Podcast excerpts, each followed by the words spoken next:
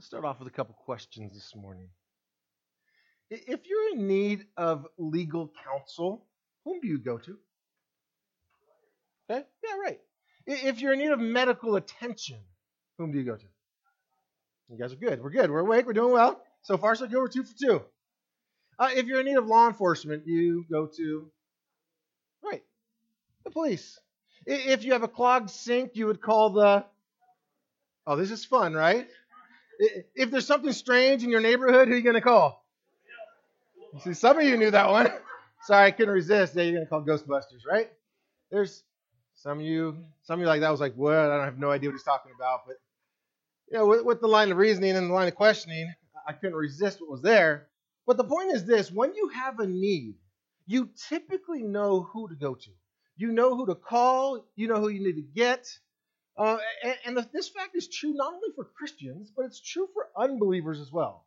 But here's the differentiator the differentiator is when you want, or excuse me, when you need forgiveness of sins, whom do you go?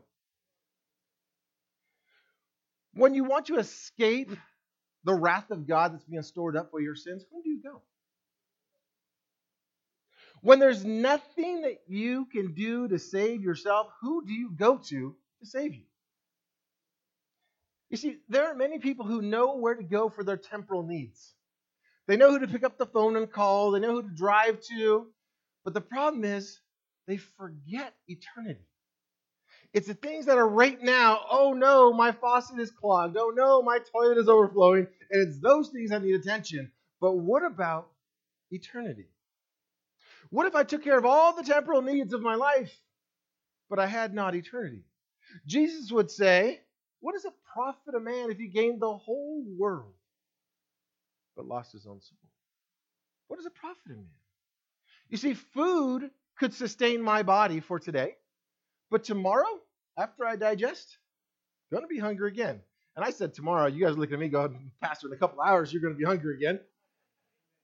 That's right. Especially if Corky's cooking. I won't be hungry again.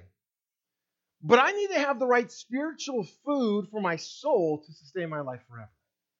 There's got to be spiritual food for the soul. This morning, we're going to see that Jesus is that spiritual food that we all need for our souls. That every man, every woman, and every child needs this spiritual food. If you're taking notes this morning, the title of our message this morning is To Whom Shall You Go? To whom shall you go? And we have a whole lot of text this morning. So we are looking at John chapter 6, verses 48 through 71. I see some of you on your cell phones canceling your lunch plans already. Um, you know, we might be here a little bit. No, by God's grace, we'll get get through it all. It's coming. If you're taking notes, there are three things we're looking at today. Point number one will be the offer to all. The offer to all. Point number two will be the rejection from many. And point number three, the salvation of few. The offer to all, the rejection from many, and the salvation of few. And before we open up God's word together, let's pray together. Father, as we open up your word this morning, we pray, oh God, that you would reveal yourself and your truth to us. We ask, oh God, that your spirit would illuminate the scriptures to our hearts and to our minds. And we pray these things in the mighty name of Jesus. Amen. This morning we are going back to our study through the book or the Gospel of John. We are back in chapter 6. We've been there for some time now. We're actually picking up this morning in verse 48 if you want to start getting your Bibles prepared. And I know there are typically slides behind me, but I encourage you, if you have your Bible, open it up because we have a whole lot of text this morning. And I can't promise you those slides are going to be exactly where we need to be. So if you have a Bible, open it up, John chapter 6. As you're doing that, I want you to recall what has gone on so far in John chapter 6. Jesus has performed a miracle. The first miracle we see in John chapter 6 is there are 5,000 men before him. Scripture said there was also women and children, but the number we have recorded is 5,000 men. But think about adding women and children on top of that. And he feeds them with five loaves and two fish. And not only feeds them, but they get their fill. They are satisfied with as much as they could eat. And then there is leftovers that all the disciples go around and pick up a full basket. Jesus has performed a miracle. He has given them food for their bodies. And then he asks his disciples to go to the other side of the sea. He ends up leaving. And how does he get to the other side of the sea? He walks on the water. A second miracle that we see. And he gets in the boat, and immediately they come to the other side. And when he is there, he's seeking rest, but a crowd finds him. You know who the crowd is? Those who just had some free bread. Guess what? It's the next day, and they're hungry again. And they come to seek out Jesus. And back in verse 26, Jesus begins to teach them. They were coming to him just for some more bread, and he's saying, You need to come to me for much more than just bread. There's much more here. Instead of just temporal needs, I am here to satisfy your eternal needs. They asked Jesus for a sign. How do we know it's true? Which is kind of funny. The day before, he just had split up these five loaves and two fish to feed probably 10, 20,000 people, and yet they want a sign. And they say, well, Moses gave us a sign. He had manna come down from heaven while our fathers were in, in the wilderness. He says, really? They ate that manna and they died. He says, I'm here to give you living breath that you might live forever. So we pick up in verse 48 this morning. Again, if you're taking notes, the first point we'll look at is the offer goes to all. The offer is to all. Read with me in John chapter 6, looking at verse 48. It says, Jesus tells them, I am the bread of life. Your fathers ate the manna in the wilderness and they died. This is the bread that comes from heaven or down from heaven, so that one may eat of it and not die. And I am the living bread that came down from heaven. If anyone eats of this bread, he will live forever. And the bread that I give him is for the life of the world, or excuse me, and the bread that I will give for the life of the world is my flesh. Jesus states, as he did earlier in verse 35, that he is the bread of life. He has repeated himself again, telling them, I am the bread of life. I am the true bread from heaven. He says, I'm not like the manna that was called down during the times of Moses that God gave, because they ate that and they died. He said, I am living bread. That manna was food just for their bodies, it had no spiritual sustenance for their souls. But Jesus says, I am here for eternity. I am here to give you eternity. I am the living bread. So I want you to think about this bread. Most of us eat something Maybe it's not bread. Some of you I know are on some kind of diet where you're like, no carbs, don't talk about bread. But you're going to eat something. You're going to put something in your body. There's going to be some fuel. And your body's going to burn off that fuel. And you're going to be hungry again. This is the mindset that Jesus is working with the people. Going, you're going to be hungry again. But if you come to me, those of you who hunger and those of you who thirst, I will give you something that you will never hunger and thirst again. Now, does that mean they'll never need food again? Is that what he's speaking of? Jesus, throughout this passage, is speaking metaphorically. It's not literal. So as you go through it, think about that because some of the Jews that listen him are thinking, how is this possible? How are we going to eat him? Uh, how does that work? Well, he's speaking, Jesus, as he often did, gave, gave word pictures, illustrations. And he's doing that once again. He says, I'll give you eternal life. I want you to think about this. Think about food that would make you immortal. Who'd want that? Who'd say, I'll, I'll take that? You know, they followed him for just simple bread.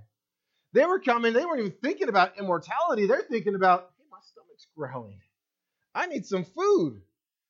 And Jesus says, Look, you're going to digest that. You're going to be hungry again, but I am living bread. I've come from heaven for this purpose that you might live forever. Forever. There's life in Jesus. Now, it seems crazy to me that everybody all around, you can turn on the TV or your neighbors or maybe your own home, and people are searching for the fountain of life. They're looking for it. They want to live longer, so they take this vitamin, they take that supplement, they purchase this ointment, they do that breathing technique, and on and on and on. Think about the billions of dollars that are spent every year on products that are supposed to slow down or cover up the aging process. Now, I'm not pointing fingers at anybody in here. If that happens to you, it's okay. I'm not pointing fingers, but think about how much work people go through to try to prevent the aging process, to hide certain things. I want you to think about this. If you knew that there was a giant earthquake that was imminent, and that giant earthquake would level your house, would you spend the time before the earthquake going out and painting the house, putting out new plants in front of the house, make everything look real nice? Or would you go in that house and find every valuable thing that really matters to you and make sure that is secure? That when that earthquake happens, you have everything that's valuable near and dear to you. That's what Jesus is trying to communicate to these people. He goes, It's just like that house. You're worried just about this house that it's going to be destroyed. But what about the things that are valuable forever? Your soul, the thing that will last. He says, I'm here for that. I'm here that you might live forever. Now, here, here's the news that for some of us it might be shocking. That body that carried you in here this morning, it's dying. You know, when I woke up this morning, I had to put deodorant on. You could say thank you, right? Okay. You could say thank you, but I, had to put. Do you know why I had to put deodorant on? That's right. This body's decaying. Maybe you see little things on my shoulders. Skin cells just fall off. There's dying cells as we speak that are going on. Anybody have dust in their house? That's not just dirt. That's also skin cells. Oh yeah, you're like great. Need to know that. Thanks for the science lesson. But this, these bodies that we brought in here, they're dying. No matter how young we try to look or get our bodies to look, they are simply dying. Our bodies are dying. But nobody likes to think about death. Somebody like, Pastor, I didn't come here this morning to think about death. I want to think about that fountain of life instead. I want to think about rejuvenation. You know, Psalm chapter 36, verse 9 says, For with you is the fountain of life. In your light do we see light.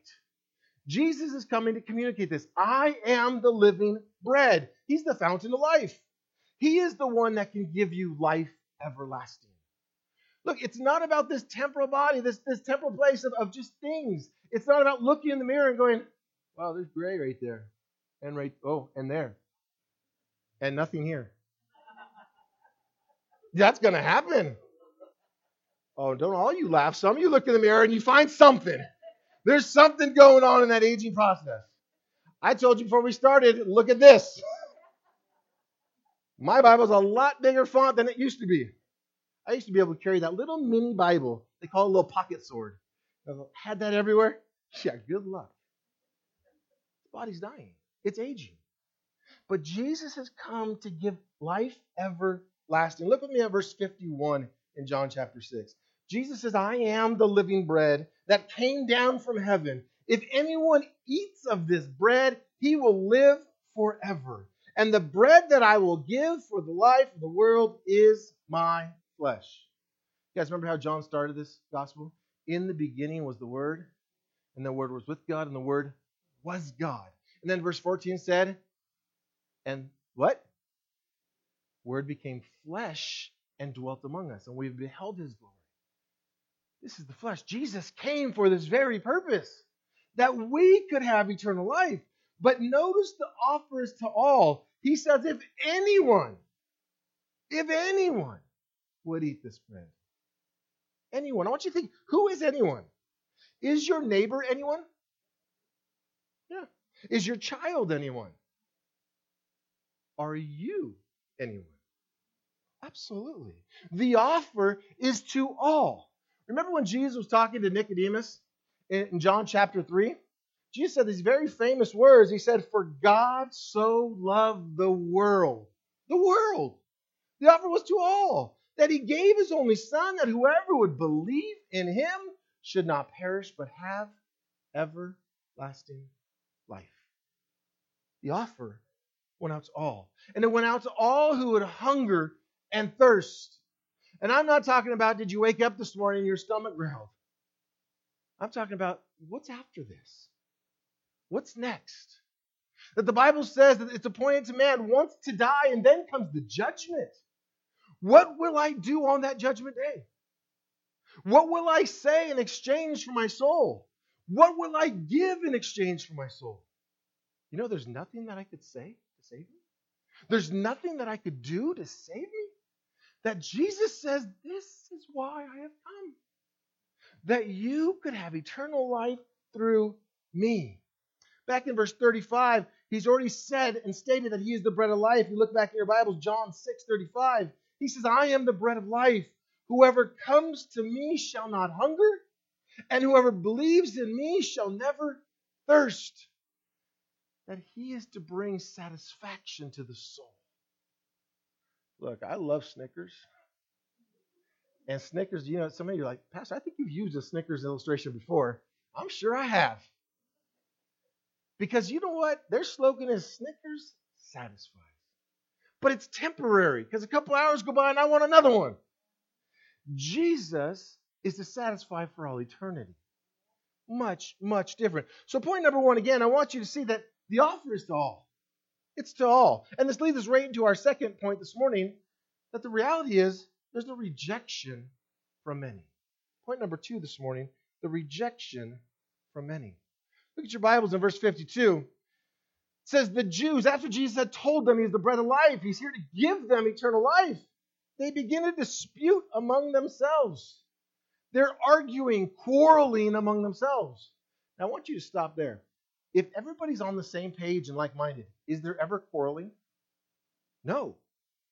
So there's something going on, there's some division going on that some might get it and others do not. And as we'll find out, those that got it were very few. And those who did not get it were many. And they are quarreling among themselves, and this is what they're asking amongst the crowd How can this man give us his flesh to eat? Remember, Jesus again talking to Nicodemus said, Unless a man is born again, he'll not see the kingdom of heaven. And Nicodemus said, Wait, how can you go back into a womb? How does this work? And didn't see the picture that Jesus was painting. Didn't see the metaphor Jesus was giving as here, there, some were going, I don't get it. I mean, are we supposed to eat him? I don't understand. So Jesus sees them disputing. And I want you to see this picture. Jesus sees the crowd quarreling amongst themselves, and you would think he would back off a little bit. Well, let me make it more palatable for them. Let me make it easier for them. Let me water down this truth a little bit. Which, by the way, church, is what is happening from a lot of pulpits and a lot of churches around the nation is that truth is too heavy. Let's lessen it a little bit. Let's break it down. You'll see Jesus do just the opposite. He cranks it up. He says, Oh, you're quarreling just about that simple statement? Well, let's keep going. Verse 53, he says to them, Truly, truly, I say to you, unless you eat the flesh of the Son of Man and drink his blood, you have no life in you. Whoever feeds on my flesh and drinks my blood has eternal life, and I will raise him up on the last day. Huh? They were upset before. They're quarreling amongst themselves when he first said, You must come to me and eat of me. Now he breaks it down even deeper. He says, Eat of my flesh, drink of my blood. Which, by the way, some of you go ahead and say, Oh, he's just talking about the Lord's Supper, that we're to participate in the Lord's Supper. That wasn't even instituted yet. Lord's Supper is for believers. This is to unbelievers to come to him. That's not what he's speaking of. So, what's going on? He says, Feed on my flesh, drink my blood. What in the world is Jesus talking about? I want to ask you this Is he speaking literally? Meaning, is he promoting cannibalism? I mean, he said he was going to die. Maybe he's saying, hey, when I die on that cross, just come up and chomp in. You think that's what he's teaching them? No, not at all. He's speaking metaphorically. He was giving a physical illustration of a spiritual truth. And the reality is, he's already explained this to them. If you backtrack back in verse 40, look in your Bibles, John chapter 6, verse 40. He said, This is the will of my Father, that everyone who looks on the Son and believes in him should have eternal life, and I will raise him up on the last day. What do you say to all who do what? Who look onto the Son and believe in him. He says, Those are those who will be raised on the last day. So, feeding on his flesh, drinking of his blood, they're equivalent to just this it's trusting and believing in him for eternal life. Jesus was not teaching them, come take a bite out of me. He wasn't saying you got you got to eat, come come eat. I mean, I think of even using that phrase. I remember uh, college, people had warned me about statistics. Anybody take statistics in college? Everybody warned me, said it's the hardest course. Well, I went in there with a little bit more motivation because everybody else said it was hard. So I went in there to, you know, prove everybody wrong. Well, unbeknownst to me, as I got in there, it clicked, it resonated with me. And I ate up every single lesson. Stop there. What did I do with every lesson? I took it in. I absorbed it. It went into my heart, my mind, and I was able, a real story, to get up in front of the class and teach them. Because I ate it up. I did not go to the teacher and say, Can I have your notes, please? I did eat it up that way. This is what Jesus is speaking about. He's making it clear that just like food is no good for your body, just sit there and look at it, that you must consume it, that He is the bread of life, and it, He needs to be internalized, He needs to be received, He needs to be more than just head knowledge. You can't just look at Him and say, Well, I know that He would save. I don't know that He is able to save, but you must receive that. In order to reap the benefit that Jesus is talking about, His life must be in us. And that's what he's about to say to the crowds in verses 55 and 56. Look at your Bibles, John 6 55. He says, For my flesh is true food, and my blood is true drink. Whoever feeds on my flesh and drinks my blood abides in me, and I in him. Now you could imagine these, these Jewish listeners. Those who were quarreling had no idea that he was talking metaphorically. They think this is literal, and they're going, What in the world? Eat his flesh. Could you see them talking to each other like, drink his, drink his blood? But Jesus says, I need to abide in you. You need to abide in me. This is an important piece about abiding in him and him abiding in us. It would strike a nerve to everyone listening in that crowd because they were told something in the law that God had given them about blood of the animal. Back in Leviticus chapter 17, if you want to write it down, you read it all in context. I'm just going to give you one verse out of it. But back in Leviticus chapter 17, verse 14, we read, For the life of every creature is its blood. Its blood is its life. Therefore I have said to the people of Israel, You shall not eat the blood of any creature, for the life of every creature is in its blood. Whoever eats it shall be cut off. They were forbidden from eating anything with blood. Any animals, they had to make sure they drained out all the blood. And here Jesus stands before them and says, Drink my blood. Huh? What? What is he speaking of? He's saying, just as there's life in the creature, in the blood, that's how you have to have my life in you. That is not a head knowledge of knowing about me that I stand before you, but it's receiving me, it's believing in me that life might be in you. The Apostle Paul understood this very well. Apostle Paul, Paul taught about identity a lot. That it's no longer us, but it's Christ in us. Some of you, I know Chris. Chris, your favorite verse, tell us what it is. Galatians 2.20, Paul would say it's no longer I who live, but it's Christ who lives in me. That abiding peace, that's what Jesus was talking about. That Christ dwells within the believer. People in the crowd, they didn't get that. They're sitting there going, Well, we hear these teachings. You keep speaking of these things. And Jesus doesn't stop.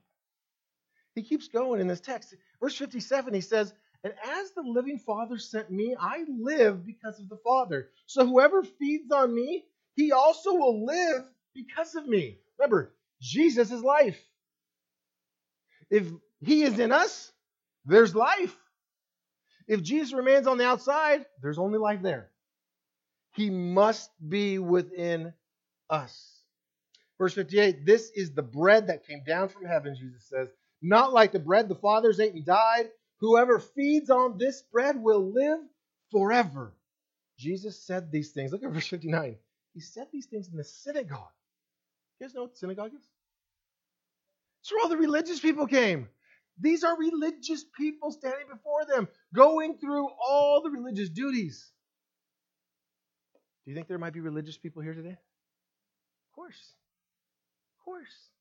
And these same truths that Jesus taught 2,000 years ago was to a religious people. And he said it's not about just having a head knowledge of me.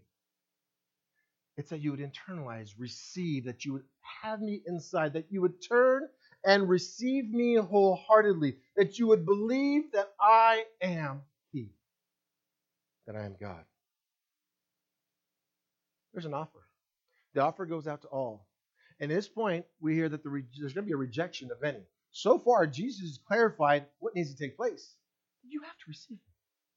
You can't just know about me. There can't just be a head knowledge. And look what we read in verse 60. It doesn't even speak about all the crowd. None of the crowd, the people dispute, they're gone. We only read of the disciples. Now, this word disciples, we're not speaking of the 12 that Jesus, Jesus chose. We're talking about those who would want to follow Jesus and listen to his teachings, those who would follow him around. Out of them, it says, when many of them had heard this teaching of Jesus, they said, This is a hard saying. And they said, Who can listen to it? Okay, stop there again. Who's the one teaching? Jesus. For them to question who can listen to this, they forgot who it was that was speaking. You see, there are things in our Christian faith that even now you don't fully understand. I don't fully understand. That we get but a glimpse, kind of like this book. It's like kind of like seeing the edges. We see the edges. But one day it'll be fully open to us. They stood before him as those who say, We want to follow his teachings, and go, This is a hard saying. Who, who, can, who can listen to this? They're questioning the one who has come from heaven, the one who knows all things.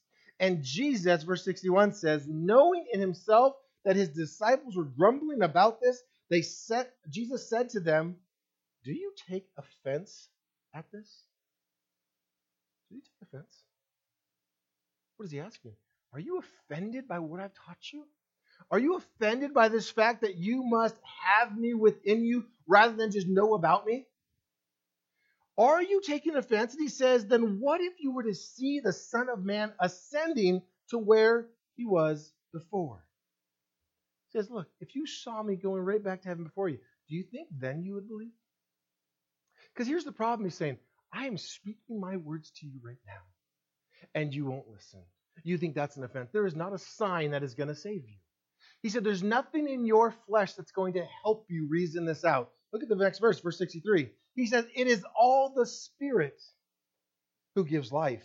The flesh is no help at all. He says, The words that I have spoken to you are spirit and life. What's he speaking of? He's saying, What I am teaching you is spiritually discerned. You can't reason this out in your mind. I want to ask you this don't raise your hand or shout out, but before you were born again, did you ever try to read the Bible? Did you ever say, you know, maybe I'm just going to open up the Bible and see what God has to say? And you read it and go, I don't get anything here. I have no clue what that's about. That's boring. It's old. It means nothing. And then all of a sudden, after you were born again, you open the Bible and you didn't understand everything. But all of a sudden, there are certain truths that started jumping off the page. What happened? Well, God's Spirit was now inside of you, and you are now able to discern what you were not able to discern before. Jesus is saying, You need the Spirit. You need me inside of you. I must be in you to get you to see this. He's already taught this, John has, in, in John chapter 1. John chapter 1, verses 12 and 13. We read in the gospel, he says, But to all who did receive Jesus, who believed in his name, he gave the right to become children of God. Okay, that's not the part I want to talk about. It's the next part after the comma. These were those who were born not of blood, nor of the will of the flesh, nor of the will of man, but they were born of God. God has given them His Spirit. All of a sudden, they can discern spiritual truths. And Jesus says that. He says, Look, your flesh is no help at all. It must be spiritually discerned. Yet, he still puts the responsibility on them. He doesn't say, "Oh, sorry, this hasn't God hasn't opened your eyes." He says, "You have the responsibility to listen." Look at verse 64. He says, "There are some of you who do not believe." It says, "For Jesus knew from the beginning who those were who did not believe and who it was who would betray him." Who's he speaking of? Judas. Jesus already knew that. We're going to see that later in our text that he chose the 12 to follow him, to be his apostles, and he sovereignly chose Judas to also fulfill the work of God. Not in the way that I want to be chosen for the job, but Judas was chosen. Jesus continues and says, This is why I told you that no one can come to me unless it's granted him by the Father. There is this tension that we talked about last time we were in the scriptures between the responsibility of man to come to Jesus and the reality that the Father must draw them to Christ. That tension exists throughout Scripture. This is the fourth time that Jesus referenced this truth. If you have your Bibles open, look back at verse 37. John 6 37. Jesus says, All that the Father gives me will come to me, and whoever comes to me, I will never cast out. Two verses later, verse 39. He says, And this is the will of him who sent me, that I should lose nothing of all that he has given me, but raise it up on the last day. And the last time we were studying John together, we read verse 44. Jesus says, No one can come to me unless the Father who sent me draws him, and I will raise him up on the last day. That work of the Spirit, the work of the Spirit to illuminate God's truth. If you recall how I prayed this morning when we opened up the Word, was that God would illuminate His truth to us. Do you realize that if we can discern anything from the scripture, it's because God's Spirit is doing that? That He's the one that would teach us all truth? That's an amazing thing. Jesus is telling this to those who would say, We want to follow, and they go, But we're offended by this teaching. And Jesus looks to him and says, Look, you have the responsibility to believe. But know this there are some that don't. But God's in control of opening the eyes of the blind, of giving life to those who are dead. And verse 6, chapter 6, verse 6, 6, John 6, 6, 6, no coincidence? No, I actually it is. Don't get caught up in it. Don't get crazy and write a book about it. John chapter 6, verse 66 says, After this, many of his disciples turned back and no longer walked with him. Huh? How is that possible? Is it possible for people to come to Jesus for different motives other than salvation? Or maybe to come to him and want salvation, but not want to follow him, not want to obey him? Yeah. I, I hear people all the time that say, you know, I've tried everything. I talked to a guy recently. He said, you know, I tried Buddhism. I tried this. I tried that. He goes, uh, I guess I could try Jesus. Well, I, I think you missed the point. He, he, Jesus isn't something you're going to try out. You're not coming to him because you have specific needs of, oh, I need to pay my, my gas bill, Jesus. I'm coming to you now. Jesus, if you're real, pay my gas bill. He is Lord and God. Jesus is far bigger than this temporal need. John MacArthur said this. He said, False disciples do not follow Christ because of who he is, but because of what they want from him. Do you know somebody, you've talked to them, and they said, Well, I've tried Jesus. He didn't work for me. Wow, try that statement. He didn't work for you? What did you come to him for? And how did you come to him? Because the offer goes out to all. But the reality of what we just saw when the disciples all left is many will reject him. When the saying gets hard, when it gets difficult, they leave. There's the rejection of many here. But where it's also, don't get all caught up in, well, they all left. There's also the salvation of few. Our final point this morning the salvation of few. Jesus continues, in, or the, John continues, excuse me, in verse 67. He says, To the twelve, do you want to go away as well? Simon Peter answered him, Lord, to whom shall we go?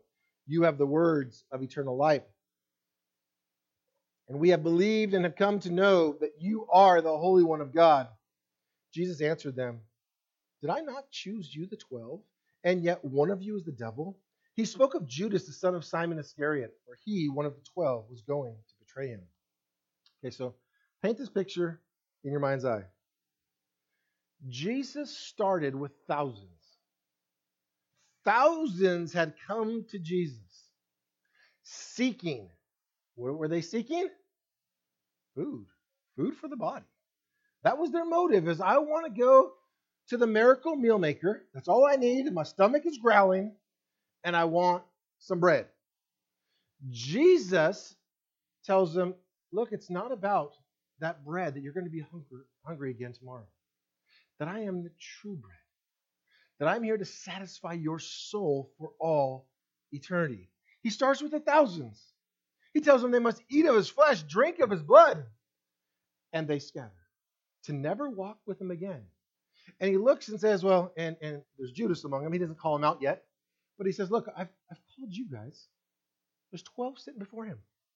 12. Okay, put the picture again. There were thousands. Jesus lays down the truth, and now there's 12. And out of those 12, one of them doesn't believe. How many's left? Who's good at math? Good math. Still with me. From thousands to just 11. He has told them, Have I not chosen you? He's not speaking of the election unto salvation. He's talking about them coming and being those apostles who would have followed. But he's chosen. Judas, again, as I said before, he was chosen for a reason. Even in his unbelief, he was chosen for that reason. That God would use him as his overarching plan that his son would have to go to the cross to die in our place. Judas was chosen for that, to fulfill God's purposes. So after all the half hearted followers left, Jesus is left with his 12. That's who's left. Guess what? He had started with those. you think of all times, who is the king of preachers?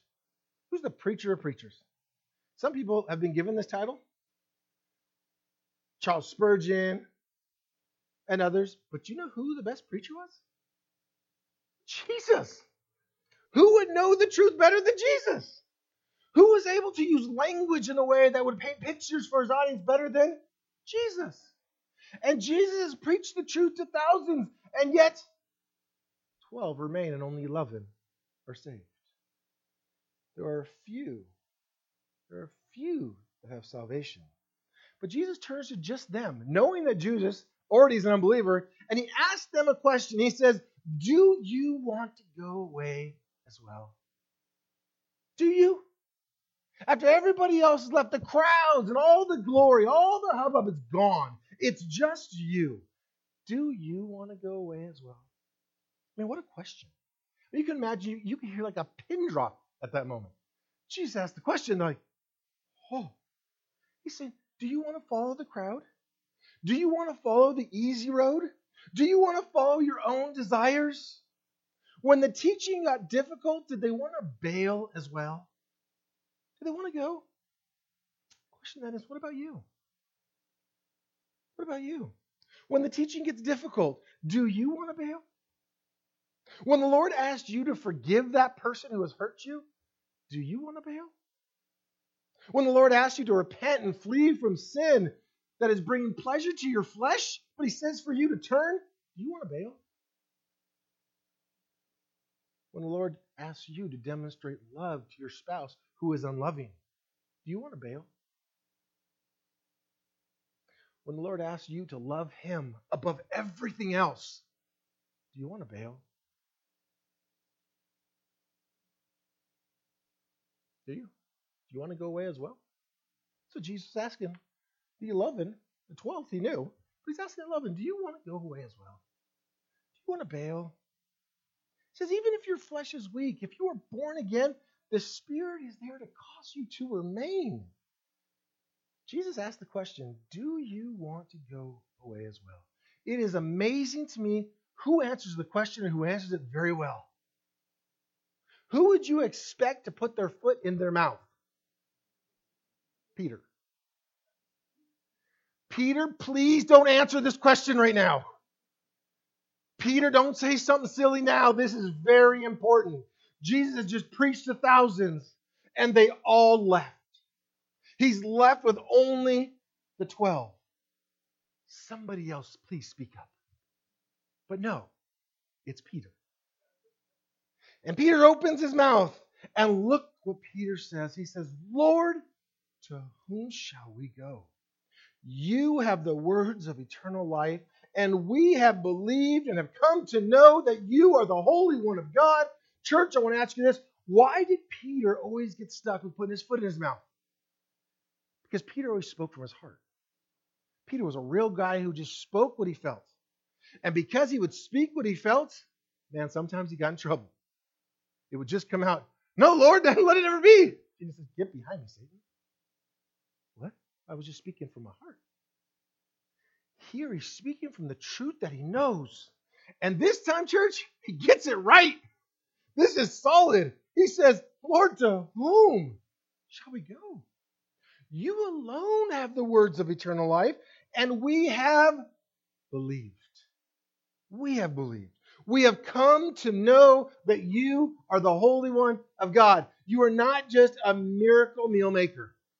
You are the Holy One of God. You are the Messiah. You are the Christ. It's an amazing answer. But do we give this credit to Peter? Do we say, Peter, well done, applause, stand up, take a bow? Or do we realize that Peter had the Spirit? The Spirit has revealed these things to Peter. That the Spirit would impress this upon him. Church, here's the reality that although you might be tempted, tempted at times to flee, tempted at times by circumstances in life to run, to go away, as Jesus says, Do you want to go away as well? But the Spirit is there to draw you near. That as you go, No, I'm going to do this and I'm going to end this, all of a sudden the Spirit is there drawing you right back. That God's Spirit, He abides in us. He is our helper. He is the one to keep us there. So though we may be tempted, His Spirit draws us near. So the offer, it goes out to all. Sadly, many reject the offer. And only a few are actually saved. Remember, Jesus says, Many are called, but few are chosen The call went out to everybody, but only a few were chosen. If you're here this morning and you go, you know what, I think I knew Jesus, or I know Jesus kind of like the Jews did. They knew about him, they heard the truth, but they didn't want to walk in his ways. They didn't want to follow what he said. They didn't want to receive his teachings. They just wanted what he had to offer. Hey, you got some more bread? Maybe that's you this morning, and that's been your walk with Jesus. It's only to come to him to see what you can get out of him instead of kneeling before him as Lord and God. Saying, You are the Christ. You are God. And maybe it's this morning that you would receive that you would consume as though he is the bread of life, that you would eat of him and drink of him, that he would be in you and you in him, that your identity would be in Christ. If that is not you, if you are here today and you cannot identify yourself as being in Christ, the message goes out to you come. Come to Jesus. Eat of him, drink of him, consume him. As I said before, eat him up. Eat all of him. Have all of him. Let's pray together. Father, we pray this morning that God, any man or woman in, in this place, that perhaps they recognized as Jesus preached to those in the synagogue and those religious people who were in front of him did not get it, and they wanted to go away, and they did. They fled. That perhaps there's someone in here today, and God, they have followed you the same way. They know about you. That God, they only come to you in, in time of a temporal need, but they have not submitted to you as Lord and Savior. That today would be the day they turn to you, the true bread of heaven the one who has come to give his flesh, that we might have everlasting life. Father, I pray they would receive that today. Father, for the rest of us, God, we thank you for your steadfastness. We thank you for your spirit. We thank you for helping us, Lord, through those trials, through the times when the question would come do we want to bail? When those hard teachings come to forgive, to love, to flee from sin. God, we thank you for your spirit that empowers us, that gives us victory in Christ. We pray these things in Jesus' name.